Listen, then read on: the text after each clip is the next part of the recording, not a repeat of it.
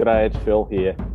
I've really enjoyed the opportunity over the last three episodes of this special series looking into the character of leadership and leadership of character operating on the dimensions of the personal, the tactical and the strategic with Dr. Lawrence Wainwright at the Smith School at the University of Oxford. In this, the final episode of this series, we get the opportunity to talk about global leadership. There's nobody better to be talking with about it right now than the person who's coordinating the most interesting and exciting program in sustainable leadership in the world today. I'm excited. I can't wait. Let's go. Before I start my conversation with today's Game Changers special series guest, Adriano, can you share with our audience a little insight into our Series 11 sponsor?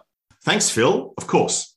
We are proud to be partnered with the School for Tomorrow and Alex Bell at Portland Education in delivering a dynamic coaching based leadership program called Lead Now.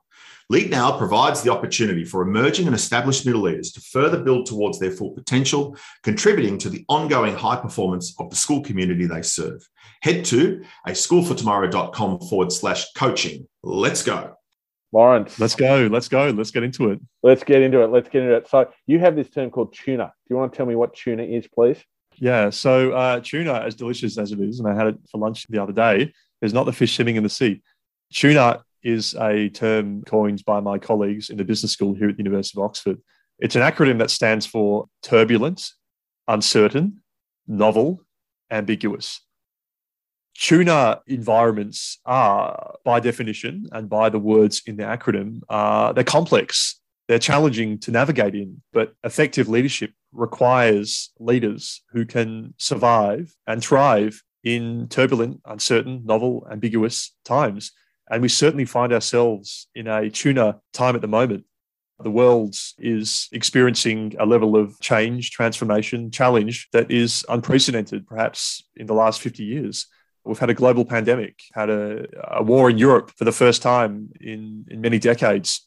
We have serious problems with our relationship with nature. The planet is warming. We are causing species to go extinct at a, a level never seen before in the history of the planet.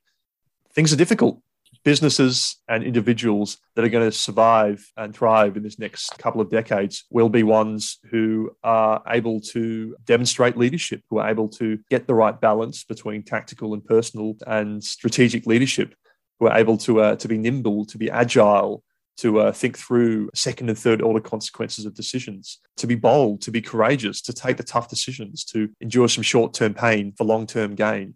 So, tuna is a description of a set of circumstances in operating environments where leadership is absolutely essential.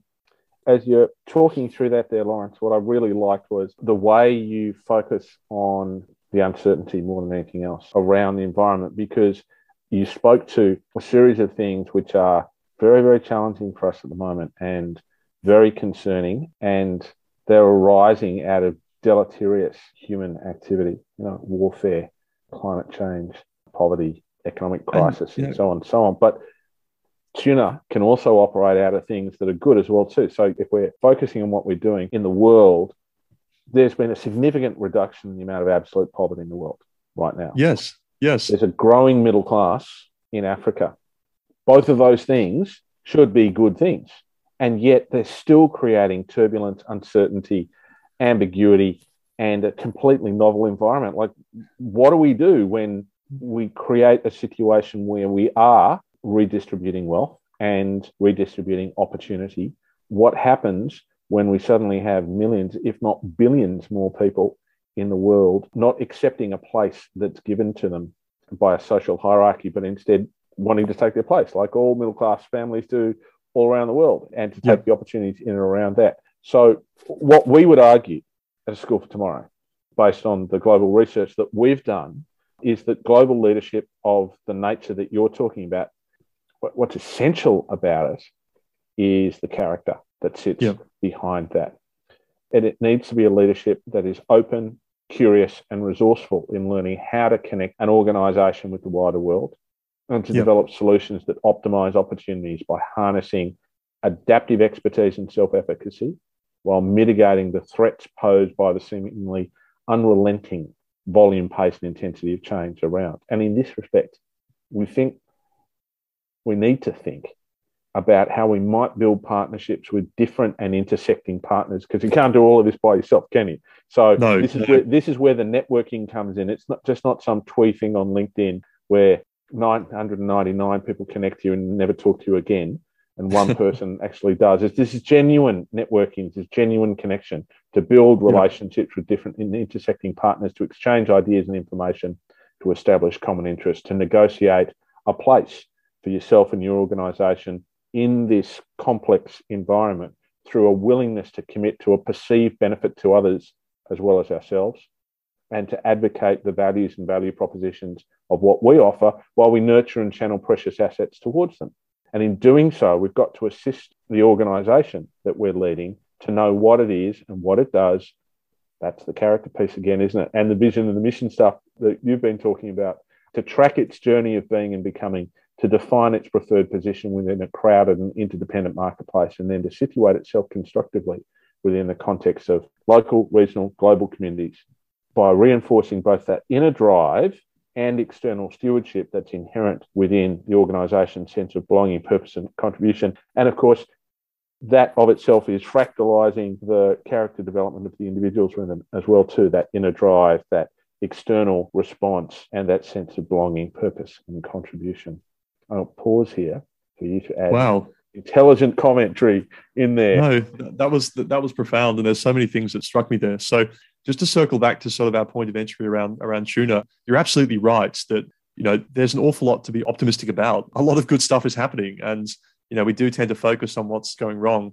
You know Steven Pinker's work, I think his book Enlightenment Now is wonderful because it, it really makes makes a clear case that we are doing okay. We're, we're, we're far from perfect, but we are moving in the right direction in many in many trends. And you know the thing about tuna times is that you know there's good things going on, there's bad things, but the metaphorical cements of value structures, it's wet cement. And that by definition means that a lot of things are up for grabs. And we've seen during the pandemic that a lot of long-standing societal norms have fundamentally shifted and very, very quickly. So turbulent times mean that uh, tuna times mean that a lot of those those norms, those underlying assumptions that were previously fixed, can be changed very very quickly, and there's tremendous opportunity to be found in that. So there's a lot to be optimistic about. We're at an incredibly exciting time in human in human history, a daunting time, but an exciting time. We are at a level never seen before, interconnected, and I love the word that you used before, Phil, interdependence. And I think this is such a seminal part of this next 25 minutes or so around global leadership that we must understand that we are intrinsically, inseparably interconnected to others. We do not exist in isolation from nature. We exist within a society, within an economy, within an environment.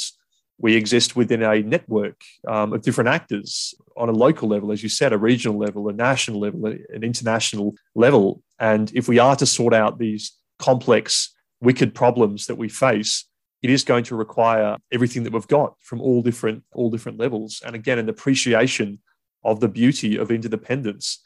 Shared value creation. We think about the work of Porter and Kramer in their 2011 Harvard Business Review piece, and it's quite a revelation. They said that it doesn't have to be cutthroat win lose. It can be win win. There are genuine shared win win value opportunities to be found all around the place. And just as we see reciprocity in nature, we see win wins. The frog and the turtle behind me in the tank. Um, in the mornings, they sit. The frog sits on top of the turtle. The reason they do that is shared body heat. They warm up faster with two of them under the light. These are not artificial concepts. They exist in the, in nature. They exist within human nature as well. Shared value creation is a seminal component of a successful leader in, in tuna times, a global a global leader. You know, listening to you talk there, Lawrence, I'm reminded of something you said earlier in our conversations, which was being cautious about fads that use this yeah. word or that word or the other word when really all they're doing is just repackaging things that have always been just enduring human yeah. values. So I mean, there's a lot of talk now, and I've referred to it in, in our conversation that we've had because it's a current word around vulnerability. Vulnerability yeah. is just honesty. That's all it is. It's just honesty and trust. Yeah. You know, so and the thing that people will talk about more than anything else is that trust piece, the interdependence piece. And I'm listening to you talk about independence and defining it. That comes back to respect, doesn't it? Right.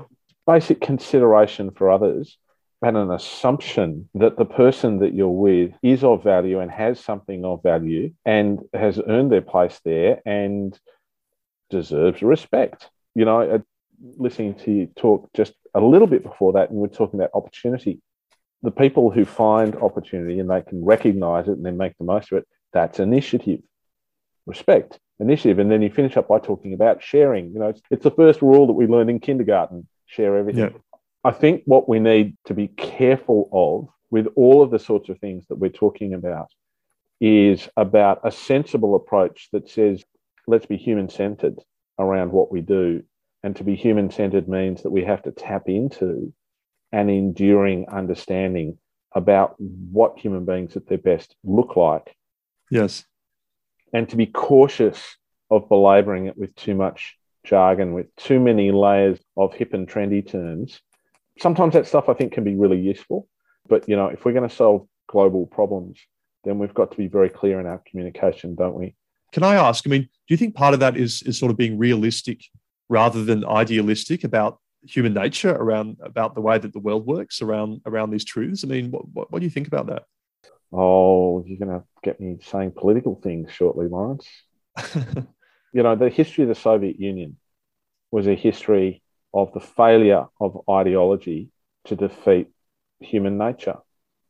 If you look at all of the experimentation that people have been doing recently with universal basic incomes, at the end of the day, if you don't work to get paid, then it's not valued and it doesn't work. It falls apart. Human beings value the opportunity to receive remuneration for what it is that they do. There's an honor in that. There's yep. no honor in a handout for anybody right. on a sustained basis. Any magical thinking around that is destined to fail at the end right. of the day. It's a little bit like what we've learned about performance pay in the education industry. Performance pay for individuals doesn't work because the third year you give the bonus, it's expected. And not only is it expected, folk are a little bit snippy and resentful about it. They actually think that their bonus should be more. Yes. At the end of the day.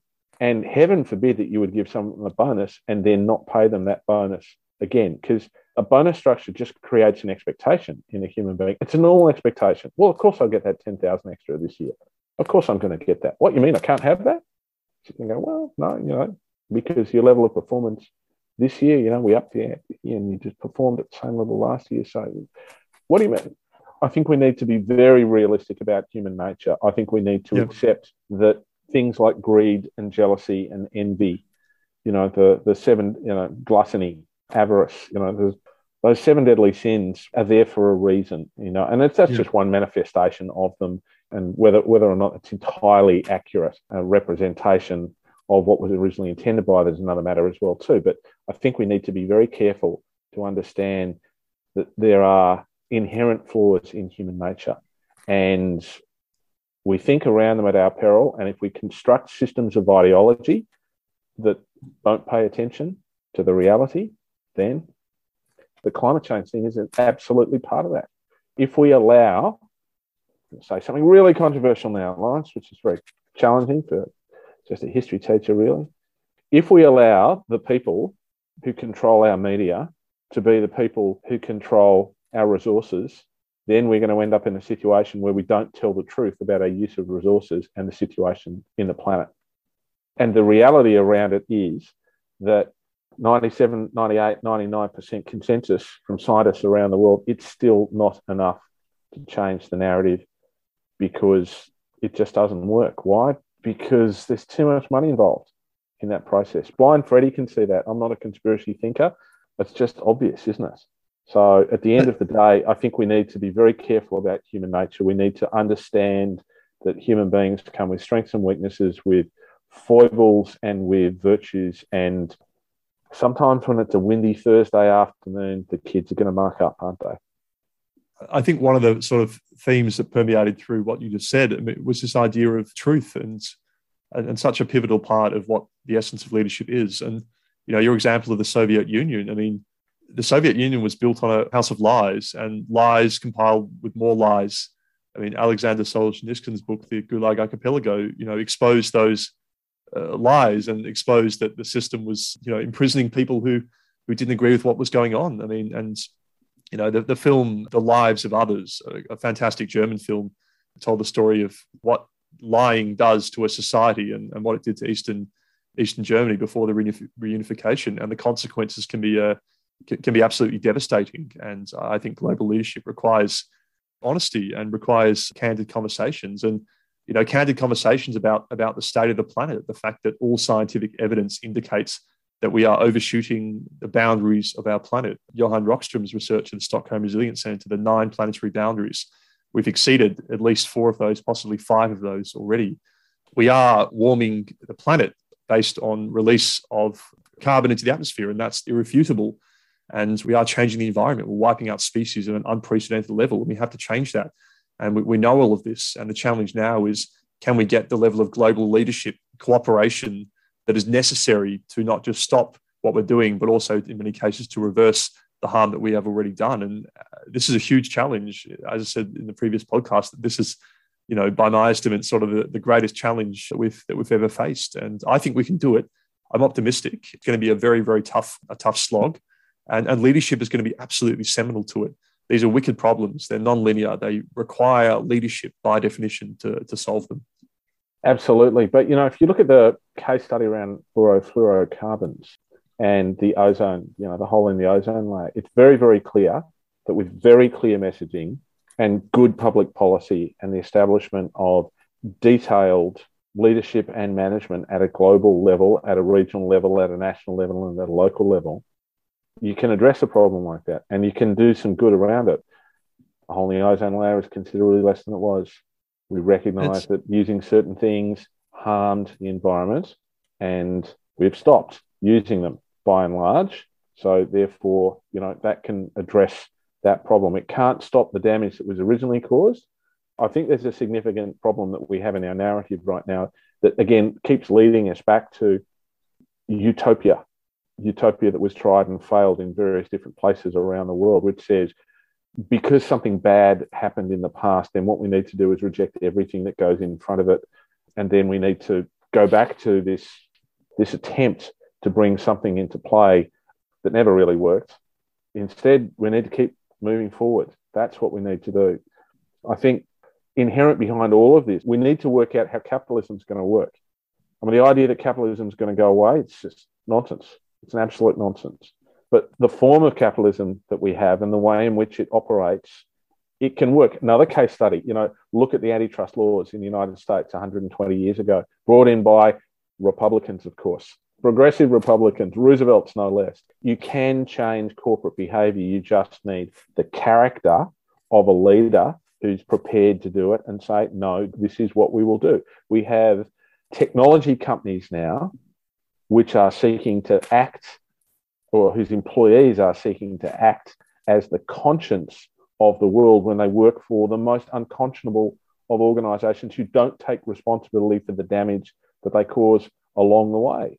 And you sit there and you go, well, with that incongruity, we need to speak the truth into that. And we need to say, no, this is what it is. And we need to be simple and old fashioned and human in the way that we do this and avoid the temptation to be ideological along the way. Have I ranted enough there, Lawrence? No, it's it's it's, it's the, the CFC example was music to my ears. That was a great success, and it's one that is often not spoken about. It just sort of faded away into history. But when we, as you say, when we have a clear message, when we actually know what we need to do, humans are remarkably good at actually sorting things out quite quickly. I mean, you know, we developed vaccines for a coronavirus that had never been done before. We'd never developed a vaccine for a coronavirus. We did it in the you know best part of ten months. The AstraZeneca Oxford vaccine was developed about 600 meters away from where I am now. Yeah, they, they knocked it over in a weekend. They they got Saturday night pizzas in the office and they and they smashed it out and they got it done. Humans are remarkably good at getting ourselves out of a mess when we need to. Now, the capitalism question, I'm very much with you. In my estimates, capitalism is a manifestation of realistic human behavior. I don't think we need to overthrow the system. Every other system we've tried has, has ended in complete disaster. I think we need to uh, we need to tweak. We need to tweak capitalism. We need to find a kinder, uh, greener, more compassionate version of capitalism, and I think we're already doing that. If you look at the Nordic countries, their manifestation of, of capitalism and the businesses, and we've just I just took the students to Denmark a couple of weeks ago. We looked at sustainable business in the Nordics, and these companies are leading the way when it comes to sustainability. They're not perfect, but they're doing very, very well. And I think the Nordic countries can be a bit of a north star when we look at um, societies that care for people, care for nature, that have businesses that interact with society and nature appropriately, and demonstrate real leadership. And I think these countries are showing the way for the rest of the world in terms of in terms of where we need to get to. So. And the, and the answer can't be to create more regulatory bodies and to create bigger government because it's really clear that right. people don't, most people just don't believe in that as an notion right. for solving things. And there's no real evidence that government can act and do things better than ordinary people can do it when they organise themselves through their various different corporate structures, be they those driven by profit, those driven by not for profit, and those sitting in between. But I think that we can find ourselves in a situation very quickly again falling into type around these these arguments. I imagine my grandfather, who used to have a bust of Joseph Stalin on his mantelpiece, I imagine my grandfather and his friends arguing about these sorts of things in the 1920s and 30s and 40s. And I imagine the arguments probably fly around or flew around in a similar sort of fashion as the polemics do in the Twitterverse right now. I think we need to replace ideology with character. And I think the way that we're going to solve problems in our world is by supporting leaders of character and with character to work with people to solve these things. I love your example about kinder and greener because that's about culture, isn't it? And yep. that's very much you because you're a very kind person, you're a very green person, and you're a very delightful person. There's a bit of a bastard sitting inside me that says, and we need to slap them corporations that break the rules with absolutely crippling financial punishment for breaking the rules. And we need to give governments the power to break up companies that get too big and too powerful. Yeah. You know, again, the case studies are there. We we know what we need to do.